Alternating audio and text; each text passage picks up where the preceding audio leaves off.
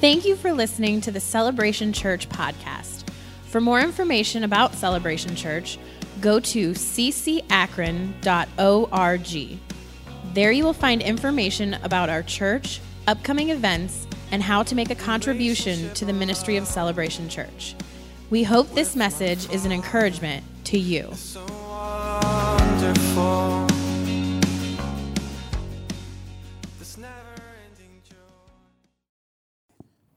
2 Kings chapter 4, if you have your Bibles.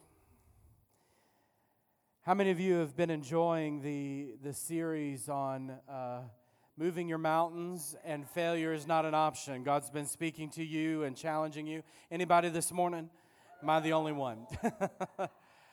uh, it's, you know, as you share the word of the Lord, you know, it's, it's like looking into a mirror.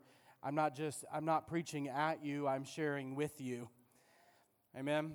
I'm sharing with you the Word of God, and He, he speaks to all of us uh, through His Word. As you're going there to 2 Kings chapter 4 and getting ready to jot down notes and think about what God's saying and dive into Scripture, I, just want to uh, share with you uh, some, some really just awesome, something really awesome that took place yesterday. And uh, I was able to take some of our, of our leadership team to Columbus.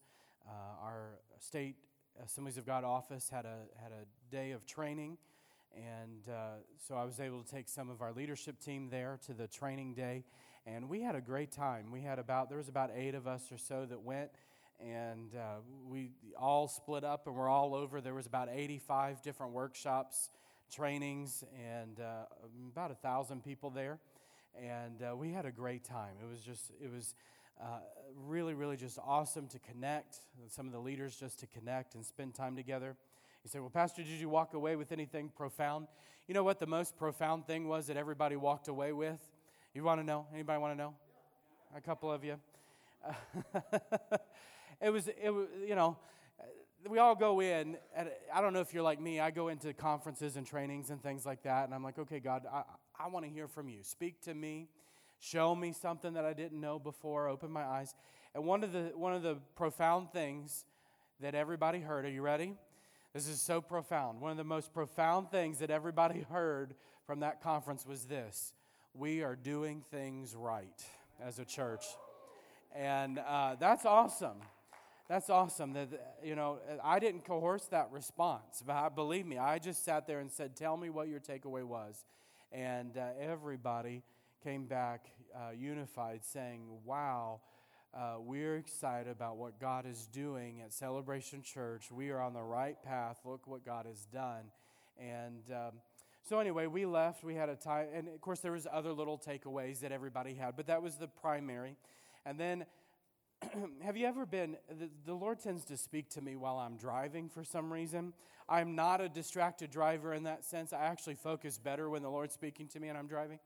But, but the, Lord, the Lord speaks to me when I'm driving, and uh, He spoke to me on the way back. We hadn't even got out of Columbus, and um, we're driving down the road. Now, I'm not going to tell you all the details because now's not the time for me to tell you, but I will, I'll let you know that they are coming. I will share those in time. But, to, but today's not the day. But I will tell you this. Uh, I, we hadn't even left Columbus, and God started speaking to me about our church and more importantly, what needs to take place over the next nine months. And uh, so I, I am super excited. We spent, those that were in my car, I was driving, and those that were in my car, we spent about two hours of the drive diving into what God was saying. He gave us one, one word, and we spent two hours diving into that word and what God was speaking to us uh, for what's going to take place over the next nine months and what's going to happen in 2020. So that those now aren't y'all intrigued? Want to know what God's going to do in 2020? Aren't y'all intrigued and want to hear? I'm not going to tell you. You got to stay tuned, okay? You got to stay plugged in and connected, and you'll you'll hear what God's going to do in 2020. Uh, but but He confirmed it. Can I just share? I, I oh, I just want to share a little bit. I'm so excited about this. So let, let me let me just let me just share just a snippet. You'll be fine. Let me just share a snippet. Let me just share a snippet. When, when God speaks, He confirms His word. I'm not, uh, you know, and He immediately, we were driving down the road, And the word that he spoke to me, um, as we're driving down the road, there was a sign across the road, and it was the name of a street. And I thought, what does that got to do? You know, Lord, it just caught my attention. It wasn't anything profound. The word that he spoke to me is scripture. It was very clear, very evident. It was scripture based. But, but just driving under this particular overpass in the, in the name of the street, I just thought, Lord, what on earth does that mean? Well, we did some research, and the name of that road ties specifically into what God was saying for our church for 2020 and what's going to happen. So I'm so excited about what's going to be taking place. You are in for an awesome journey. And uh, so the next nine months are going to be preparation. that's it. That's, that's all I'm going to tell you. The next nine months are going to be nine months of preparation for what's coming. Now, how many of you know what takes nine months to prepare for? A baby. We, we know all about this. Matter of fact, by the way, make sure that you, you send congratulations to Jonathan McKenzie. They have their baby. So make sure you're praying for them, and, and uh, we'll, we'll have opportunity for you to be able to bless them with food and such in the future. But uh, be praying for them and baby. But, but anyway, nine months of preparation. And so that every month, starting in April through December, God's given us a focus for those nine, for those nine months, every month, of what He's going to be doing and what we need to do in order to prepare for what's coming in 2020. It's that big, it's that major, it's that significant that we've got to prepare. Amen? Now, I'm not going to tell you any more than that. so don't ask, because I still got to talk to our board and our leadership team, our core team, because some of them are looking at me saying, What are you talking about? And so we're going to go on a journey together. But that's all I'm going to share. It's going to be awesome. You don't want to miss it. In 2 Kings chapter 4, we've been jumping into this passage of Scripture. I almost, you know, it's funny illustration. How many of you have seen Mary Poppins? Anybody seen the new Mary Poppins? I like the old Mary Poppins better, but but the but nonetheless, you know how Mary Poppins just jumps into the painting on the sidewalk and the painting becomes alive. That's kind of what we're doing in 2 Kings chapter 4. The the painting is laid out before us and we've just been jumping in and it's becoming alive. And so I hope today that uh, if you haven't jumped into the artwork of God, that you'll jump in with me to the masterpiece and just begin to see the reality of God in this scripture we find the story of the woman who was in debt, she was facing death, and she was depressed. She was broke, she was bereaved, and she was in a really bad place. A certain woman of the wives of the sons of the prophets cried out to Elisha, saying, Your servant, my husband, is dead and you know that your servant feared the Lord, and the creditor is coming to take my two sons to be his slaves. So Elisha said to her, What shall I do for you? If you don't have that underlined in your Bible, I would underline it. What shall I do for you? Reminds me of Jesus when he came onto the scene with those that were ill, those that needed ministry. What is it that you need? He was asking of them. You see, when when faith is ignited in your heart, there's a response. When God asks, What is it that you need? there's a response that's produced by that faith that's inside of you. And she, and then he says to her, What's in your house? What's in your house? I want to pause just there. We've taken a couple of weeks to look at this, but what's in your house today? What gifts, what talents, what is what miracle is residing on the inside of you that you haven't released yet? What possibility has God placed within you, but you're looking at the possibility saying, it's only a jar of oil. There's nothing good that's going to come out of that. You don't know how broke I am. You don't know how depressed I am. You don't know how discouraged I am. Yet that nothing good could come out of this situation. And yet it's the very thing that God's placed his hand on and said, What is in your house? Miracles are happening. He goes on.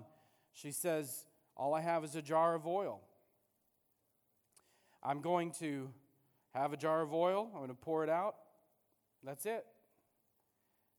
And he said, Go borrow vessels from everywhere, from all your neighbors, empty vessels. Do not just gather a few. And when you have come in, you shall shut the door behind you and your sons, and pour into all the vessels, and set aside the full ones. Now, I, I just want to pause there again. I, I, I am going to preach, but, but I just want to pause here and just recognize something for a moment that the man of God said to her exactly what was going to happen as she began to pour the oil. You see, when you're looking at this small little jar of oil and you're looking at all the vessels, how is this jar of oil going to fill everybody's Tupperware that I've just borrowed?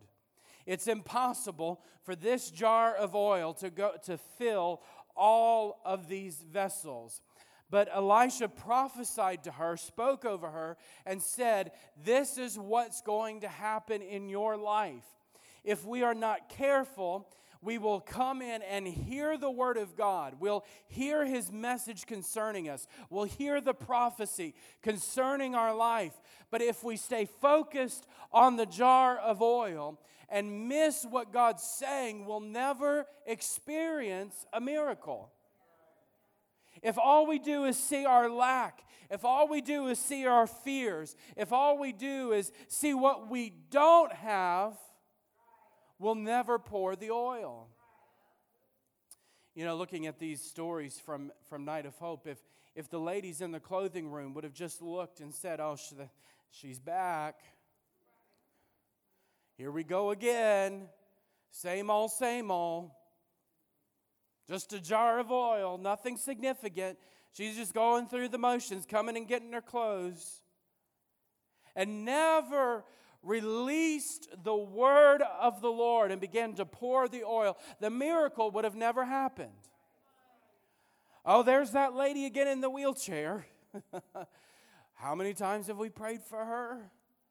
I'm sure she's born again by now. I mean, she's been prayed over enough. But no, just being available. God, what did you say? Find my one, find that person. I have a divine date tonight with heaven. Night of Hope is just not an event we do. God, I have a divine date with, with heaven tonight, and I'm going to pour my oil. And she got born again. Lord, I, it's, it's just $20. And in, in the comparison, $1,000 is a lot of money compared to $20, but it's just $20. It's not, I want to write a check for 1000 but God, all I have is 20 Just sow the seed and watch God multiply it. Not only will He multiply the 20 to be a thousand, He'll multiply the 20 in your life a hundredfold. so we've got to sow the seed. Don't stay focused on what you don't have. He told her to go get the vessels. Go gather not just a few. Verse 4 And when you come in to the house, you shall shut the door. I need a. it's, it's easier to do this than it is this. It's funny. When you come in, you will shut the door behind you and your sons, and you'll pour into all the vessels and set aside the full ones. Shut the door on doubt. Don't allow don't allow doubt in your house. Don't allow doubt in your house. Now, this can come in the form of people who want to tell you, well, I, that's just the foolish, foolish thing I've ever heard. Why do you want Tupperware? Your husband is dead. Are you planning a funeral meal? That's the silliest thing I've ever heard. We'll send you flowers, but you don't need my Tupperware. Thank you very much. Why do you need all those bowls? All you've got is a little oil. And your kids are getting ready to be sold off into slavery. Shut the door on doubt. Don't allow people into your home that are going to influence. There are plenty of people that are going to tell you what you can't do, why you can't do it. Listen, you know, Heather mentioned the complaint. Who cares about all those people? Who cares about the people who tell you you can't do Night of Hope? Who cares about the people who tell you you can't reach the Great Lakes? We are. Who, who cares about all of those details? Well, you just got a few little, you know, you, you're not a mega church. So? So? There's nowhere in Scripture that told me that we had to have 600 people before we could reach the Great Lakes.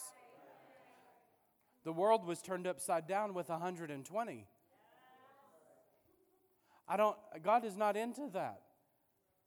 He just says, Give me what you have. You don't have to have a million dollars. It's nice, but it's not required. You don't have to have all of the resources. And let me tell you, if you have a million dollars, God's going to tell you to give you give six. He's going to always go above and beyond what you have because what you have does not require faith. What he wants to do is supernatural. He wants to come and bring his miraculous power into your natural power.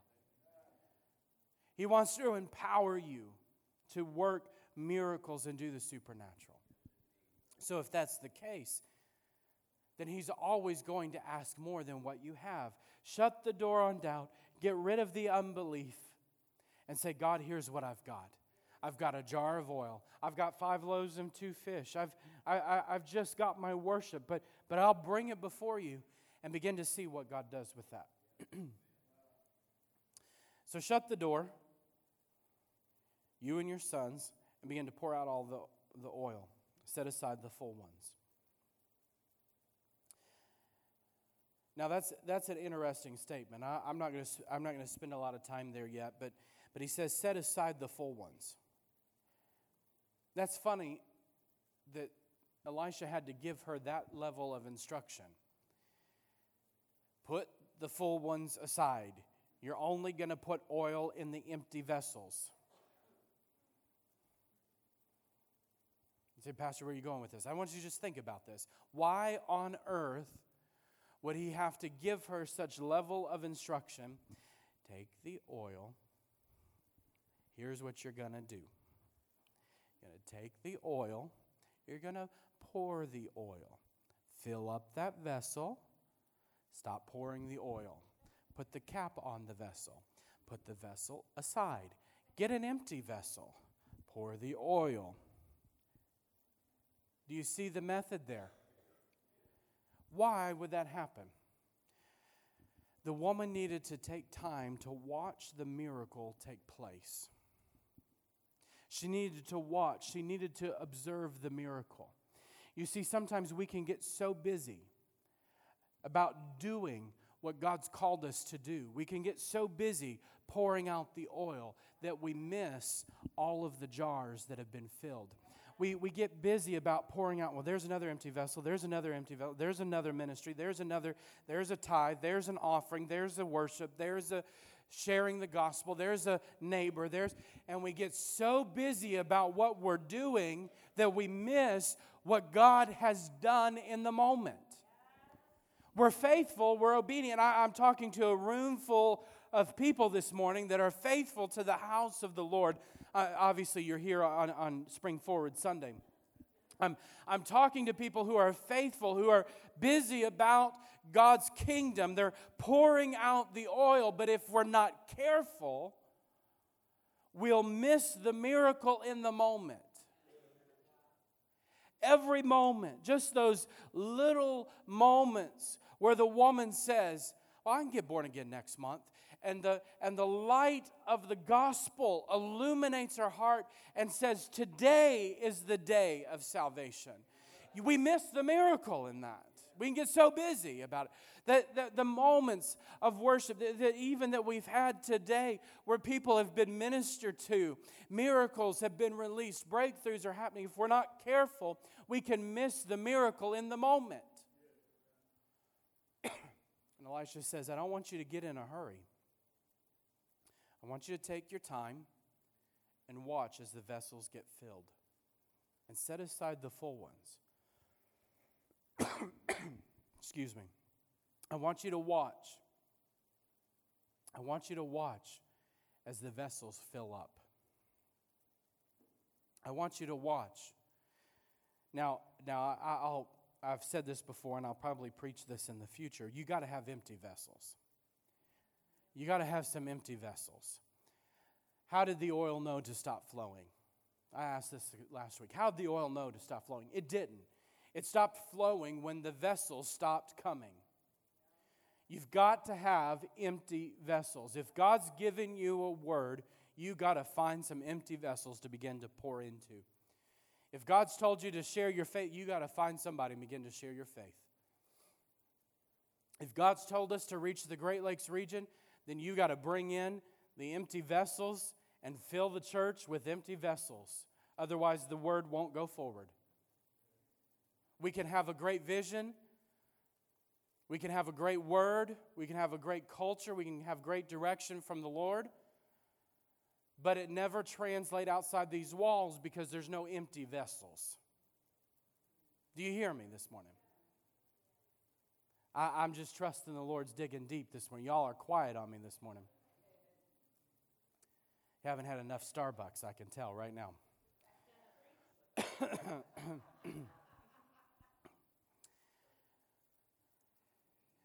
There's people who are hurting that are broken, that need the oil, that need the Holy Ghost, that need the word of the Lord. There are people around this building living in the neighborhoods all around us. There are people in Akron and Stow and the Falls. There are people in Cleveland. There are people in Canton that need the gospel message. They need to hear. You're not gonna, you don't have to continue being in debt. You don't have to continue being in, in depression. You don't have to continue in death.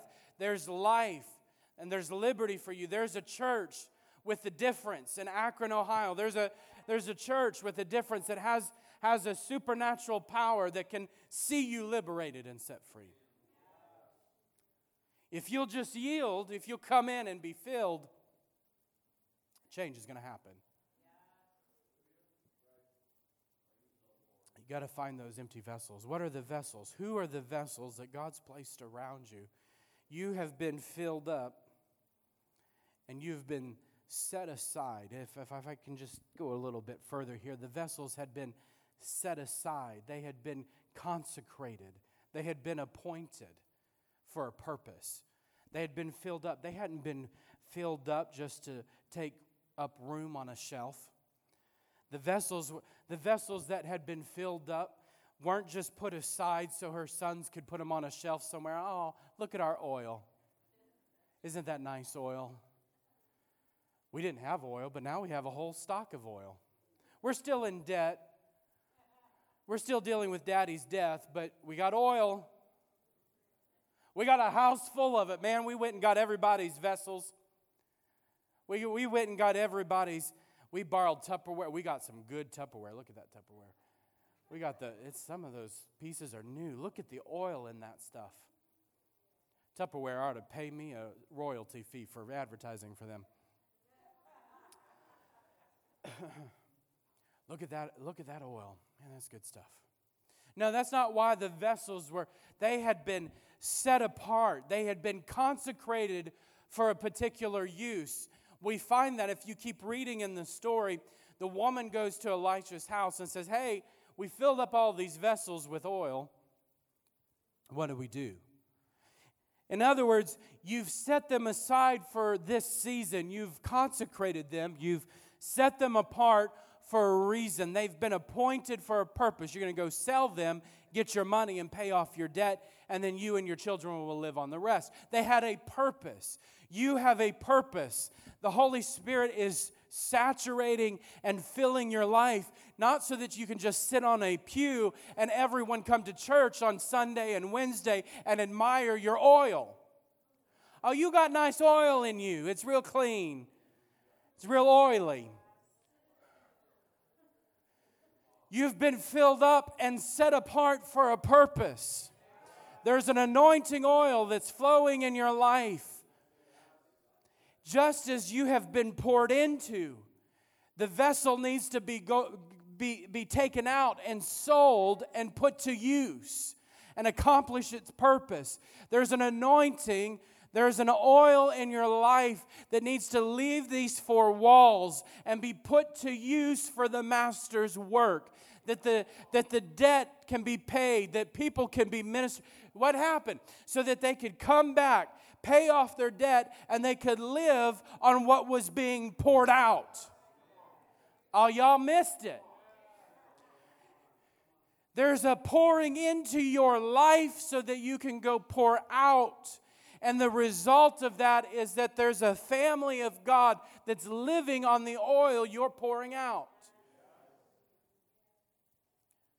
What happens when you have a vessel? what happens when you have a vessel? You pour oil in it, you fill up the vessel, you go give that bowl to somebody else, and they pour out the oil out of that bowl and they bring it back to you, and what do you do? Fill it back up. Then that bowl goes out and dumps its oil, comes back, and what do you do?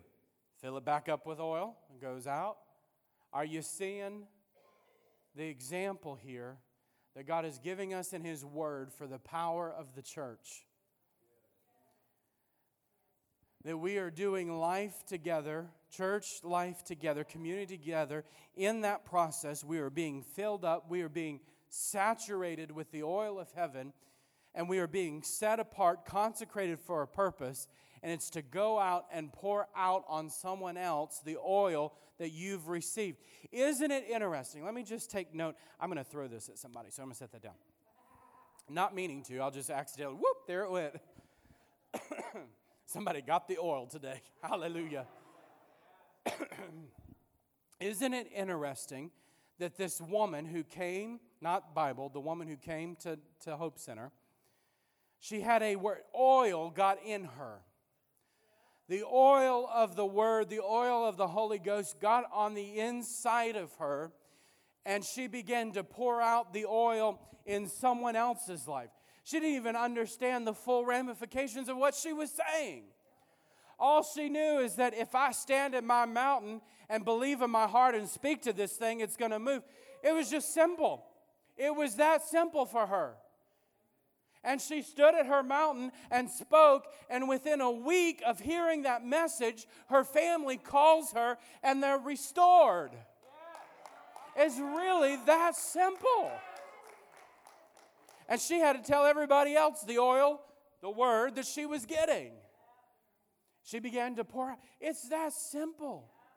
We make it so hard. We make it so complex. Well, what kind of oil do we need to have? This is giant eagle kind of oil, Mediterranean blend. We've got to have the right vessel. It's got to look the right way. We got to do it oh so neatly so that we don't make a mess with the oil. We don't want to spill it anywhere. And heaven forbid that the, the, the containers that are over here, they get too excited. We don't want them getting way excited and dropping their oil. You know, we don't want them, you know. and we try to we, we make it so complex well that vessel looks better than that vessel so i think we should send that one out first because it looks nicer. We got to have the right image. Does anybody hear me this morning? Let me ask you do you got oil? Is there oil in your life? If you say no to that we've got a solution for you this morning. It's right here. Good old giant eagle brand oil. We'll fill you up before you go. Is there oil in your life? I'm joking. Is there oil in your life? Yes, there is oil. Begin to pour out. It may not look like much, but you have been consecrated and set apart as a vessel unto the Lord's use. And when you leave these walls, sell the oil, use the oil. Now, listen, that tells me something. I was not going to preach this. I had a whole nother message. I, I do. You can ask the media team. I had a whole nother message prepared. They're probably wondering, where are you going? he did not say, go, go give the oil to whoever you want, go do whatever you want with the oil. He said, go sell the oil. Who buys oil? Who buys oil? People who want to cook people who want to go in the oil industry, people who need it, People who are hungry, y'all are with me this morning. You're tracking. I hear it. I hear it. The Holy Spirit's lighting things up in your heart right now. That's good. He did not say, Go waste your oil. He said, Go find the people who need it, who are out looking for it, who want what you've got. One of the most frustrating things you can do with your time is trying to convince someone who doesn't want Christ why they need Christ. Let me tell you why you need my oil. See all these watches? And that's what you look like. Let me give you one of these. And they're looking at you saying, What are you trying to peddle? I don't want what you have. I didn't come to buy a watch. I don't need a watch. But there are people who are around you who want what you have, who need the oil that's on the inside of you. Find them. Find those people. I don't want to invest my time in people who don't want to follow. If I try to make somebody follow, I'm going to be miserable. Not only am I going to be miserable, they're going to be miserable, and, the, and they're going to end up leaving frustrated, aggravated. Don't, don't make people try to do something they don't want to do. You're not the Savior. Let the Holy Spirit illuminate what He needs to illuminate in their heart. Let the Holy Spirit work in their heart. I, I got a word for somebody this morning. You've been ministering to somebody who's in and out, in and out, up and down, around. They've been around the merry-go-round so many times, they walk funny. and you've been looking at them thinking, why can't you get it? Stop going around the same mountain. And, and what you look like is, sorry, Tony, let me pour my oil. Take my oil. take the word. Take the Holy Ghost. And if they want to go around the merry-go-round, let them go around. At some point, they're going to fall off that thing and realize this is not effective. At some point, the Holy Spirit is going to illuminate their mess, and they don't want to go to someone who's trying to jam oil down their throat. They're looking for it, they need it, they want it, but they're not going to go to somebody who's trying to push something on them all the time. Are you hearing me? I'm just trying to share the word this morning. I don't mean to offend you. But, uh, but I, I just want you to know that if you're trying to minister to someone this morning who seems to keep going around the mountain and, and they don't seem to want what you've got, don't try to force it. Spend your time, spend your effort, spend your energy on selling the oil to people who want it. And how do you identify those people? They're looking.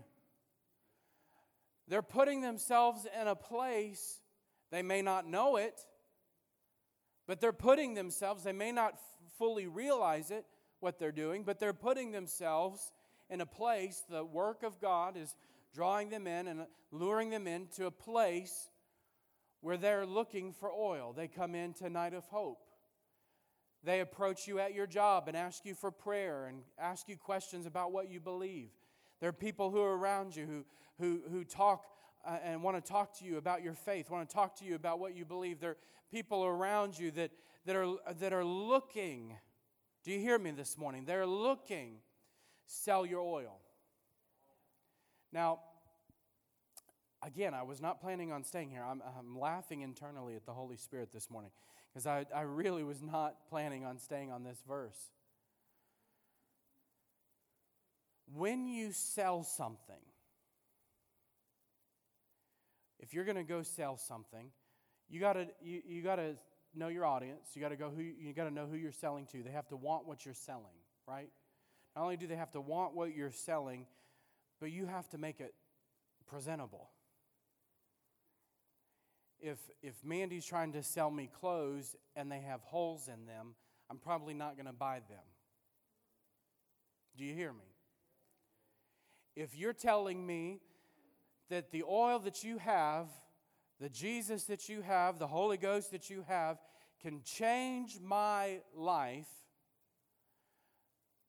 but you're not living it, I don't want your oil. if I go to the doctor and the, and the doctor says, I want to give you XYZ medication, and I go online or go to another pharmacist or something and say, hey, what is this medication going to do? And it says, oh, risk of death. oh, I'm probably not going to take that. Thank you. I appreciate that. I'll, I'll just believe God. We'll, do, we'll just do something different. You have something else, doctor. And we treat the Word of God the same. Oh, yeah, I got, oh, I, I got touched by the Lord on Sunday. Whoa. I was shaking and rattling and rolling all over the floor. And the next thing they hear is you cursing or gossiping or lying or don't shout me down. how's, how's that oil working for you? You got the Giant Eagle brand, you didn't get the Holy Ghost brand.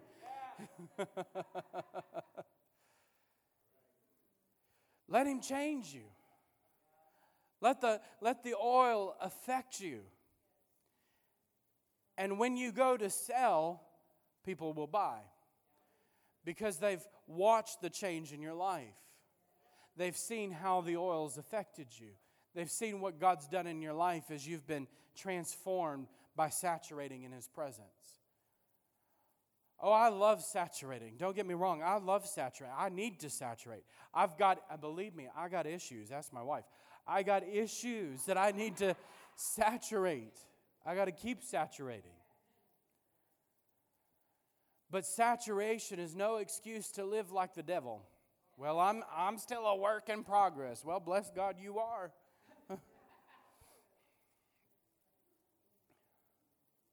Is this helping anybody this morning? Let's keep going. I feel the Holy Spirit say I can move on now. pour, pour into all those vessels and set aside the full ones. So she went. She went from him.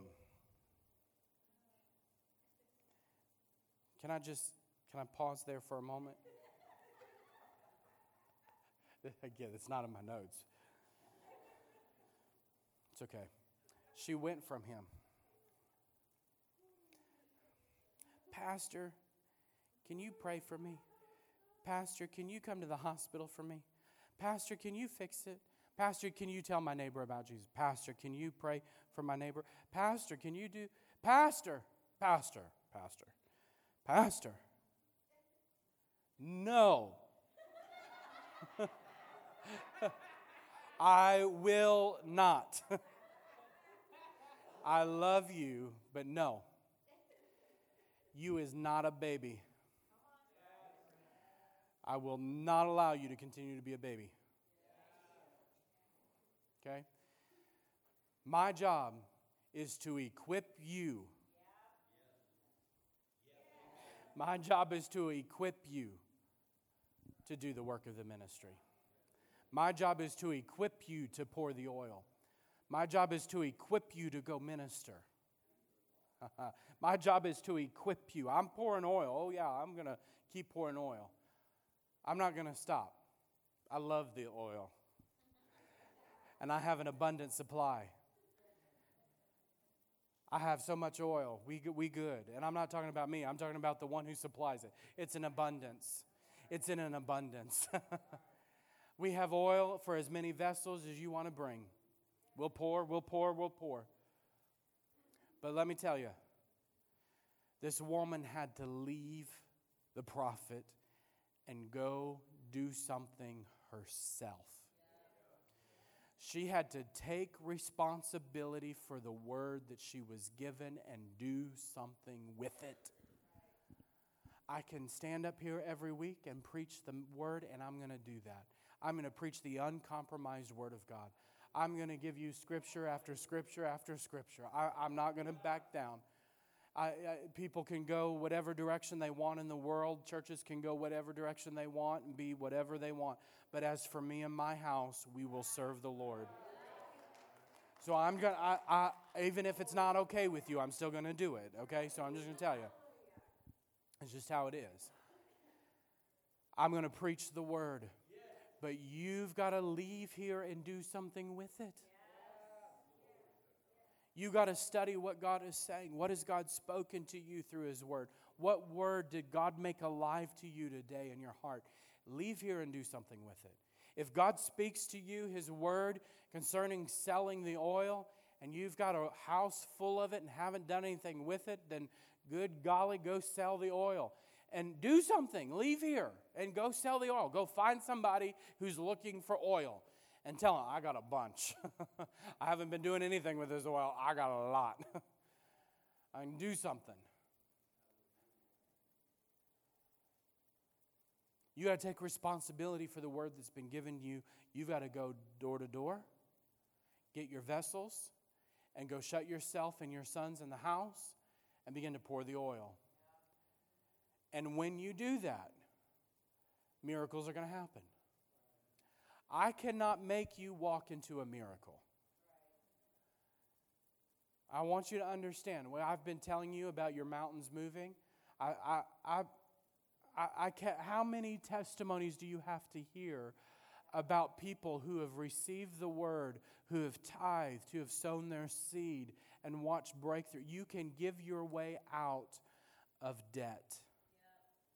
I'm telling you, it's biblical. You can give your way out of financial bondage. I'm telling you, it's possible. I'm not telling you something that's not unscriptural. We've watched it happen. We've watched it happen. People who have started with pennies, who have progressed, who have just given little by little by little, and God's blessing on their little becomes much. It's, I, it worked. I can't make I can't make you walk into a miracle. You got to sow your seed. I can't I can't make you walk in healing. I can't make you walk in the in the promises of redemption. I can't make you walk. There are some times I wish I could. There are some times I wish I could just grab your head and hold it under. drink. drink, baby, drink. But I can't. But if you'll leave here and you'll take the word of the Lord and you'll hear that the man of God that God's placed in your house, the man of God will, is preaching the word. How many of you say, I'm, I'm a man of God? Oh boy. How many of you would say, I should ask that again? I'm asking for a response. How many of you would say, I'm a man of God appointed in this house? Amen. Now, if you'll take, I don't mean that arrogantly, I'm just saying it's just the truth. I recognize the call of God and where He's placed me. If you'll take what God is speaking and you'll live it out in your life, you'll be like this woman who shut the door in her house with her kids and began to pour the oil and see miracles happen. And what happened? She came back to the prophet. Hey, you left. yeah, I did. You don't need me. You have the word. That's all you need. We'll pray for you. We'll preach the word. We'll impart something into your life. And then it's up to you. If you'll do it, God's faithful. If not, not my fault. But don't be surprised if I go on about my business because there's plenty of other vessels that need, there are plenty of other widows who need a word of God and plenty of other vessels that need to be filled. We're just going to keep going. Doesn't mean I'm not ignoring you. You need to get busy about the word of God and what He spoke to your life. And when you've done it, come back. You'll come back. What do I do with all this? I love it. She comes back. He leaves and she comes back to the prophet says, They're all full. I started with that. Now they're all full. What do I do? What do I do with all this? Wow, Pastor, what you said was right. Go figure. I didn't know that. You're actually telling me the truth.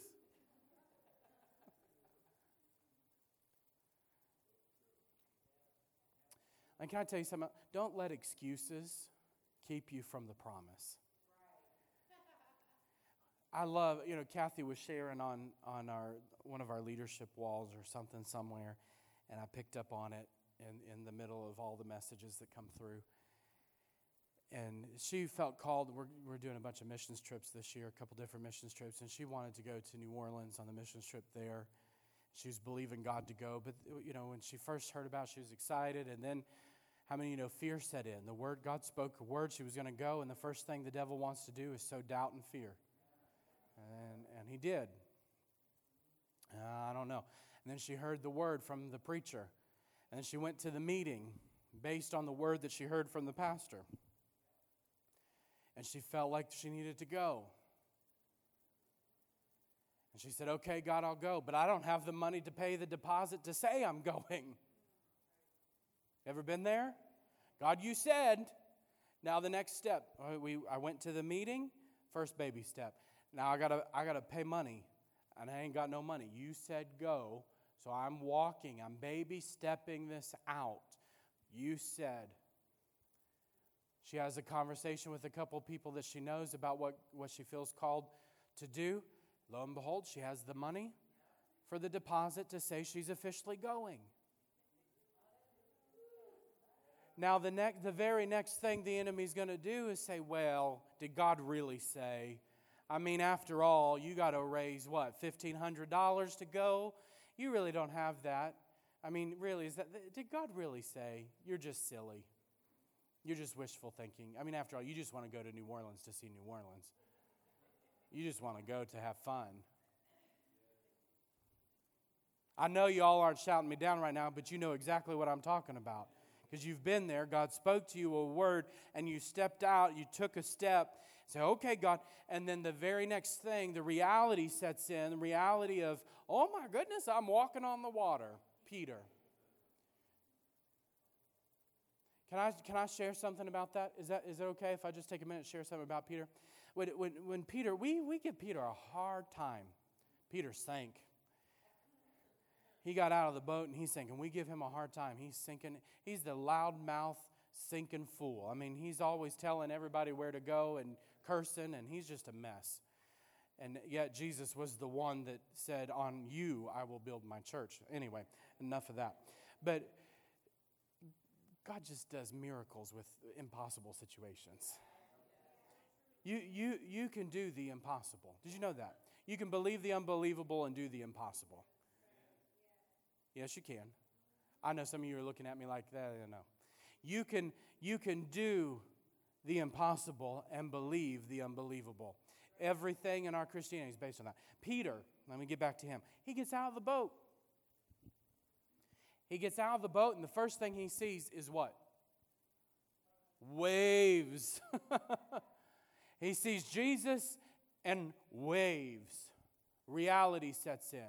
Jesus, I got out of the boat, but it is rain. It's water. You can't walk on water. Jesus, you said, get out. I got out, but this water, I can't walk. I'm, I'm going to drown. I don't know how to swim. Going to drown. I'm going to drown. You ever been there? And you feel yourself sinking in the reality of the situation. You have shifted from faith to your natural senses. Faith doesn't operate according to our natural senses. We give Peter a hard time, but when Jesus put him back in the boat, what, what did Jesus say? You a little faith? I'll take that little faith I'll take that little faith. Because that little bit of faith got him out of the boat and got him walking on the water. We give Peter a hard time about sinking, but my goodness, he had enough faith to get out of that boat and hold him up on the water. I don't know about you, but I haven't walked on water lately.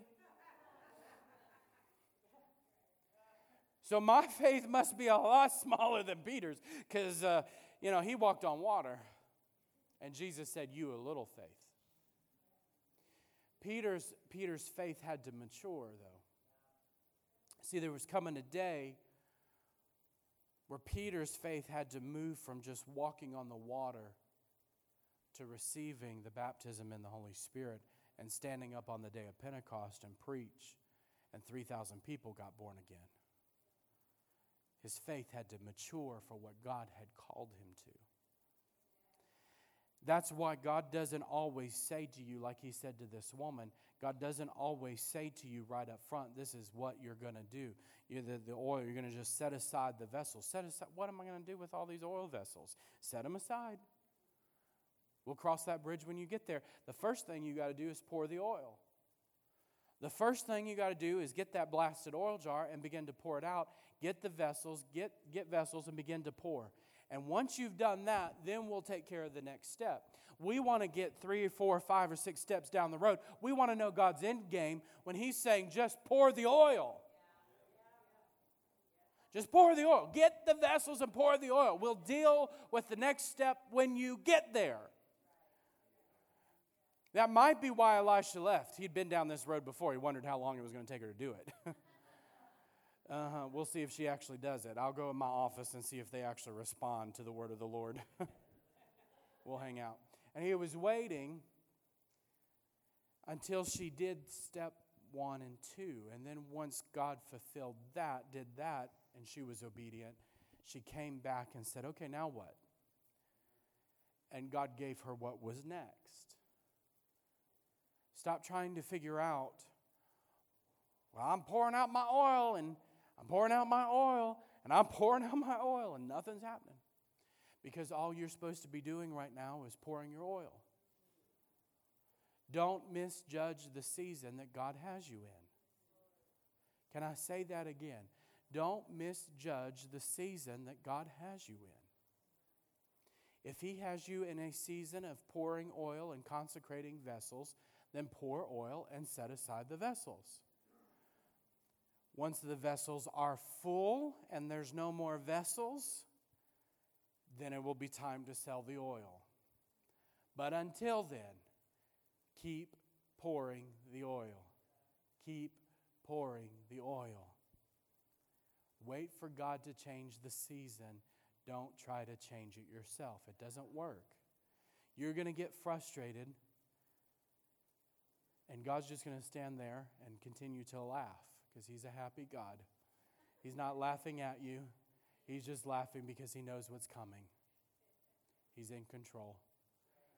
Just chill. Just enjoy the season you're in. See, this woman had to get her eyes off of the death and the debt and get focused on the Word of God.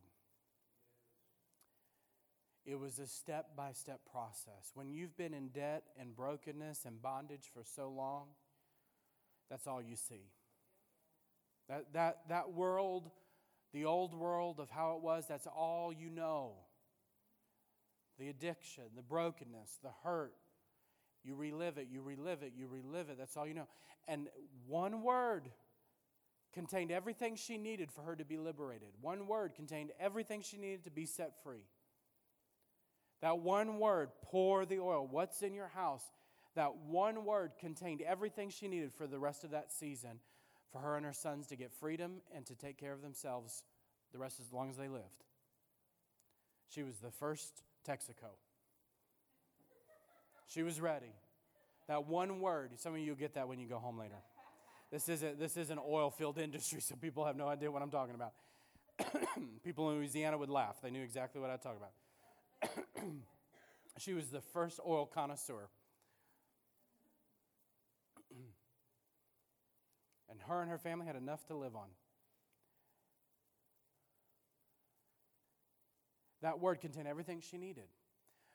But she had to change from living the old life. She had to stop looking at the word of the creditor I'm coming after your sons. She had to get her eyes and ears off what the creditor was saying and focus in on what God was saying. Does it mean that what the creditor was saying was not valid? Let me tell you something. If you are in debt, you've got creditors chasing you down, whatever the case might be, their word is very real. and you probably are well aware of what they're saying. You're well aware of the doctor's report. You're well aware of what everybody else is saying. Yah, wah, wah, wah, wah, wah, wah. But you got to get your eyes and ears off of what they're saying and begin to zero on what is God calling to. Doesn't mean that I'm ignoring them. I've got to come back and deal with that. Doesn't mean that I'm ignoring them and I'm not ever going to see them or deal with that. God's going to deal with your debt. God's going to deal with the depression. God's going to deal with the, with the circumstance. He's not ignoring it. He'll either cancel it or he's going to pay it off, one way or the other. He's going to deal with it. Whatever that situation, he's going to deal with it. But he's got to get you into a place of faith and receiving. He's got to get you into a place of believing and receiving. That you got to go shut yourself in the door, tune everybody else out, and begin to believe and receive, and then we'll deal with that. Is this helping anybody this morning? Let me give you an example of this. Let me give you an example. It was two weeks ago, three weeks ago. I don't know when it was now. It's not been that long ago, but we received a report about little Isaiah. Isaiah and his mom, Charnay, had been coming to our church, been a part of Night of Hope. About three or four months ago, Isaiah, he's had, he's had glioblastoma in his brain, and it's, it's gone away. They, treat, they treated it, it went away, it came back. Treated it, went away, came back. They go to New York for treatments. Most recently, they had went away to New York for treatments. We hadn't seen him in a while because they had his brain, the entirety of his brain, except for the small portion of your brain that controls your breathing and bodily functions, the entirety of his brain was damaged. They had him, I went to the hospital, they had him hooked up to all sorts of machines, trying to, uh, they had video cameras, they had wires, they had, you name it, they had it on him. Even assisting with breathing and every, I mean, they, everything. It was heartbreaking to see this little eight year old, 11 year old, 10,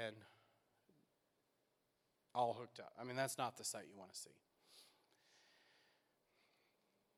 On, I forget the days, it all runs together now, but I went in, saw them, talked to the family, talked to the nurses, talked to the doctor, heard all the stories, heard the reports, understood what was happening.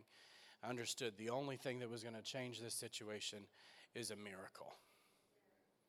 For all intents and purposes, according to the doctors, he was brain dead.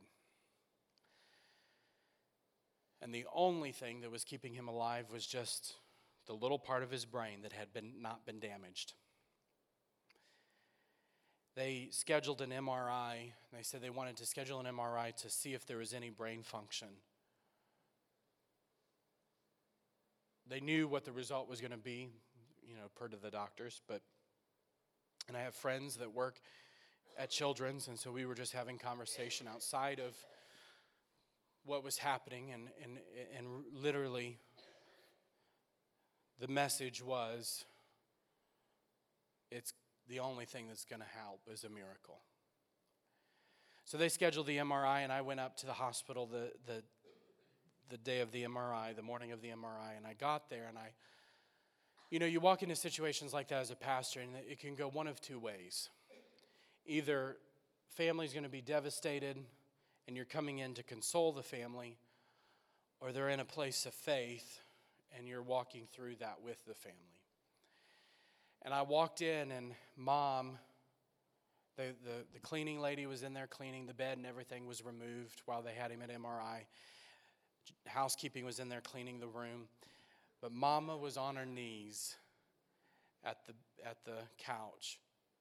She was declaring scripture, praying, and noise gets heard. This woman was told she was broke, busted, and disgusted. nah, nothing good's gonna happen. You're you ain't got no money. We don't want to deal with you. You can just go, go, go on. Nobody wanted to see her. No one wanted to look at her. No one wanted to help her. But she was passionate. She had a word that she was going to be liberated. She had a word that she was going to be set free. And so there was that passion on the inside of her rose up and she began to go to her neighbors and make a little bit of noise. She began to go to her neighbors and say, I need your, your buckets. I need your bowls. I need your vessels. If it can hold oil, I need it. If it can hold oil, I need what you got. I need to borrow. And she began to borrow all these vessels. She went around town. The people who didn't want anything to do with her now all knew she was certifiably insane because she was asking for everybody's vessel. Her husband died. Now she wants everybody's Tupperware. They knew something was wrong. But she made some noise. It didn't matter what anybody thought. She was going to make some noise. And that noise got attention. When you're facing the situation in your life, your family, whatever it is, you're going to have to make some noise.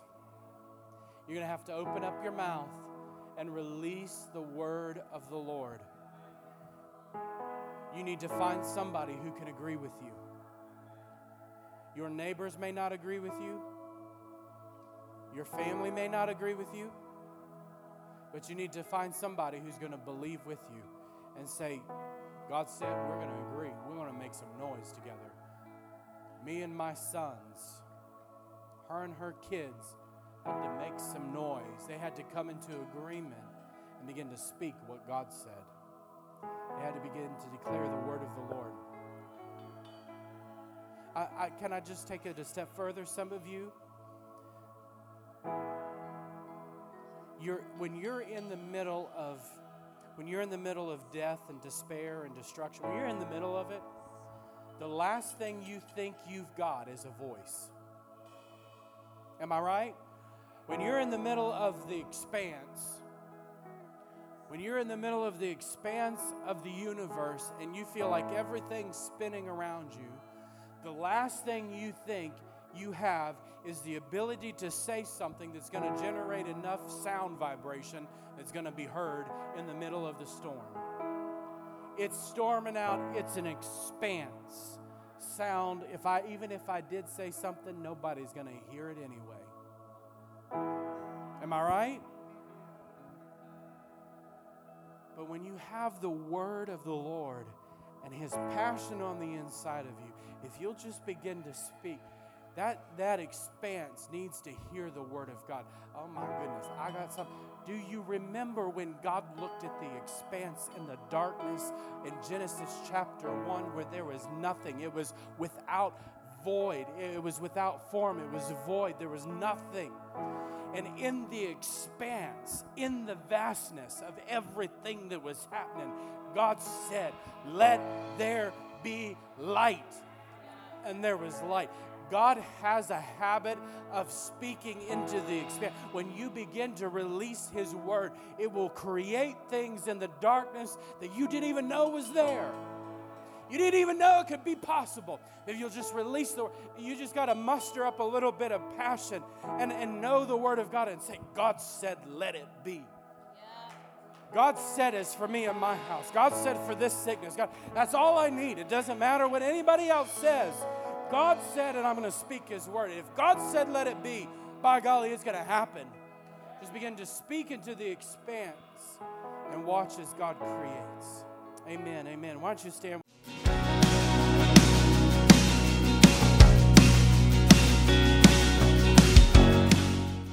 Thank you for joining the Celebration Podcast. For more information, visit ccakron.org or call us at 330 762 7458. You can also download the Celebration app from iTunes or the Android store. with my father so